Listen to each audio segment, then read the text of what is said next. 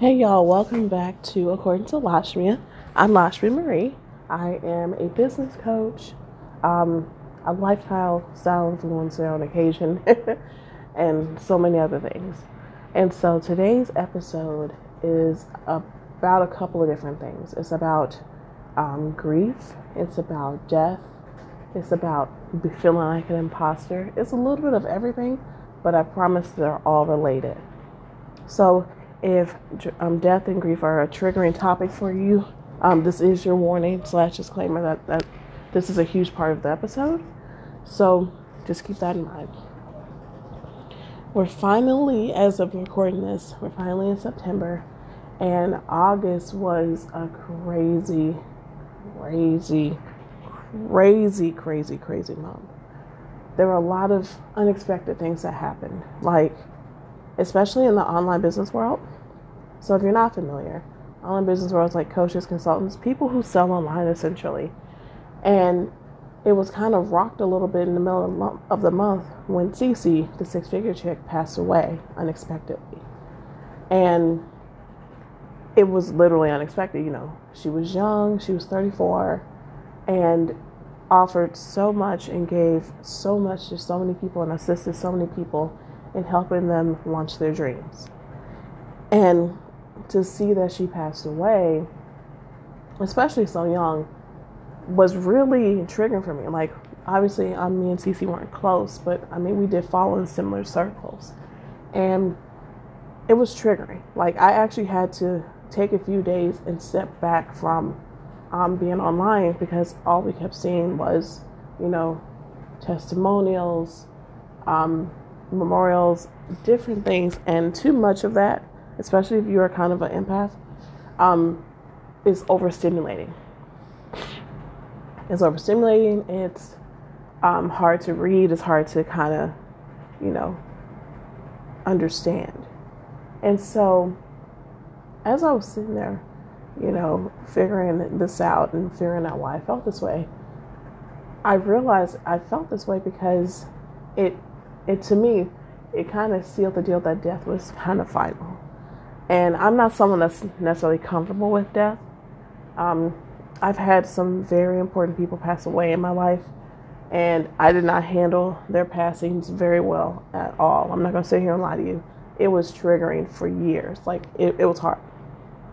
It was to the point that I couldn't even look at a photo of them and I would cry, you know? So, as an adult, it's a little bit different you know, you can't always react to, to death like that, especially if you are around children or younger people, things like that, but you still kind of have to show up for them. And, you know, I was like, you know, I can't, I can't, you know, hide like I normally would. So I chose not to. And then when I decided, hey, I'm not going to hide it anymore, I want to, you know, ease into going back online and doing the things, Chadwick died. So Chadwick Boseman, um, aka Black Panther to many of you, um, passed away after a secret four-year battle with cancer. And when I say that was triggering because it seemed so left field and so random, um, it was triggering for real. Um, especially since he was also young as well. So I'm like, Cece passed away, Chadwick passed away.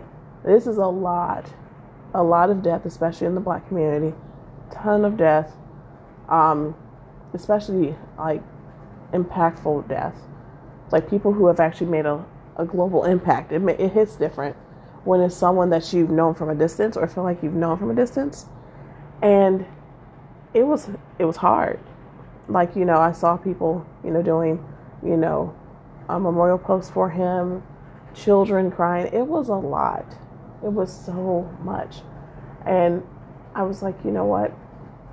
Chadwick also lived in his truth each and every day. He literally made an impact every single day. He literally was still filming movies up until like August 16th, 17th. And that's that's crazy to me. I'm like he was working the whole time because he was he knew that his window was short and he decided to maximize his impact by doing what worked for him. And so here's the thing with all of that. I saw a lot of posts, especially on Twitter, about how both Cece and um, Chadwick lived in their truth, and even though they were sick, they were still working hard, and that means you don't, you can also do the same, and blah blah. blah. And when I saw that, I was like, first off, you shouldn't be using someone's death to motivate other people. I think that's tacky as hell. Second of all, we shouldn't normalize people working when they're sick. Like we, we, we should really stop that. And third of all, everybody's mission, everybody's path of life is completely different. And I really wish we would respect that more. Some of us, you know, need to rest when we're not feeling the best. Some of us need to go harder. But to create a blanket statement to insinuate that folks are lazy because of other people's impact, that's kind of stupid. Like, I don't typically say stuff like that, but that's stupid. Like, why can't we just live in the moment of what these folks have done, acknowledge their passing, acknowledge our feelings, and then move forward from there? Why does it always have to be make this an inspirational post so I can go viral? Maybe it's an inspirational video so I can go viral. Knowing damn well it's not inspirational at all, it's tacky. And so when I saw that, I was just like, you know what? We we gotta do better. Like as a world, we have to do better. This is how the imposter syndrome sets in. And if you're not familiar with the imposter syndrome, it usually means that you're someone that wants to make an impact or wants to do something and feel like you can't because you don't have enough resources or enough experience or all the stuff that no one is telling you. You are literally creating this as a narrative in your mind yourself you feel like you're a scammer and all the stuff. I mean, can I be real with you? If you're a scammer, you're probably not thinking, I'm a scammer. I'm just telling you. You're probably not thinking that. You're probably thinking about getting your coins, getting whatever you're trying to get, and keeping it pushing. You're not thinking about, wow, do you think people think I'm a scam? That's usually not how this works. But many of us face imposter syndrome in some capacity on a daily basis. Like I felt like that all of August. I'm like, you know, I need to take a step back. I'm all the things I'm doing, I'm not feeling them. Like I don't feel connected to them. I don't feel drawn to do it. I feel like I need to up level what I do, but I need all these things to do that and I can't do that because either the pandemic or it costs more than I have right now and all this other stuff. And then honestly, yesterday, literally yesterday, um, an episode of another podcast that um, I did a guest spot on came out that um, I did. I'm going to link that in the show notes. Um, about healing came out. And I had to re listen to the podcast because it was done a couple weeks ago. And I was like, you know, I, I really did help champion my own healing.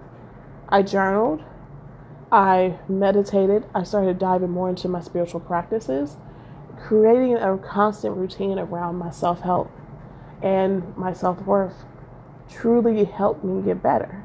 So I haven't done that in a while. I might need to get back to that so that this imposter syndrome stuff can, you know, bounce because it's not welcome here. So I can get back into standing in my power and to standing in my truth so I can continue to work with and assist more people around the world. Because if I'm not my best self, I can't give you what you need. You know, I'm not one of those people that if I'm exhausted, I'm still show up anyway. Because that's not healthy, it's not cute, and I'm I just I'm not good at it. And so I started. I started journaling again yesterday after re-listening to my episode, and I was like, you know what? This is starting to help me center my feelings. This is starting to help me realize that all the stuff I felt in August is valid I'm not an imposter for feeling that. I'm not a loser for feeling that way. I'm not a sad person because I feel like this. I'm still human. Even at the end of the day, when I feel like I'm doing superhuman stuff, I'm still a human being. And I strongly encourage you, if you felt kind of low recently, um, to write it out. It doesn't have to be in a fancy journal, it can be in a notepad. I just encourage you to write it out with like a physical like a, a pen or a marker or a pencil on paper and not write it out like via like a voice note or like on your phone. There's power in writing things out with your hands. There's huge power in there. There's there's definite channeling energy with that. And it's also okay to sit with those feelings once you realize they've come to be and then figure out what your next move is after the fact.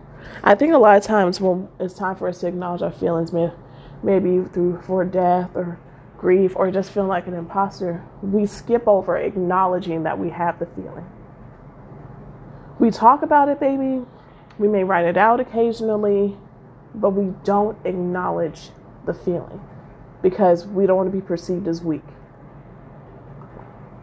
And if me acknowledging my feelings about death and grief and all that stuff is me being weak, then I guess so be it. So be it. Because as humans, we're well, we're not well rounded all the time, but we're rounded creatures that have a variety um, way of emotions and tons of other things, and we need to be able to showcase them properly. Like, this is not a gender thing, this is not um, a sexuality thing, this is not any of that. It's a human thing. So, if you've been feeling low, write it out. And then to add some extra, you know, spice to it, if you really need to get rid of it, tear it out and burn it. Obviously, in a very safe place. Obviously, um, if you're like underage listening to this, around adults, you know, get some guidance around that. Um, but writing and purging and burning and releasing are valid ways of releasing emotions, especially if you don't want them to attach to you anymore in that space. I do it when I need to do it, um, and it works for sure. So, you know, I don't feel as much of an imposter as I, I did before. I am getting coaching also right now with um, my feelings about, you know, being and feeling like an imposter, even though I know I'm not. Like, in my brain, I know I'm not an imposter. It's the subconscious that seems to not want to agree with the brain. And I'm sharing this with you guys because I know there are probably a few of you out there that kind of feel the same way. I really think you should acknowledge that and ask for help and support. Because that's changed so much for me. Like actually speaking and asking people to support me in these areas so that I can grow. Because I am one of those people that, like, I do it all myself. I'm not saying that's a prideful thing, I'm just so used to it that's second nature for me to just go ahead and try to figure it out myself. That's not always the wisest thing to do, though. It's not always the wisest thing to do. So, what I would encourage you to do, if you felt, you know, sad about death recently or grief, or you've been grieving someone or something, acknowledge your feelings, write it out, extra oomph, burn it. If you've been feeling like an imposter, you're probably not one like I, I don't know how else to explain that one, but you're probably not an imposter. You're probably not, you know, scheming and scamming, scamming and scheming. But you should try to figure out why you feel the way you do and figure out how to move forward. If you're stuck in either of those, I strongly recommend hiring someone to help you. May it be a coach, may it be a therapist, whoever. Find someone to help you that understands that type of energy and can help you progress and move forward because you don't want these things to stop your growth. And most importantly, make sure that you say that you're up and you're doing your thing, that you are making an impact, hopefully a positive one, on yourself and the people around you. Um, that helps break through a lot of these feelings and helps you realize that you're not an imposter and that you're still a human being that still respects and themselves and you know loves themselves. So until next time guys i'll see you then bye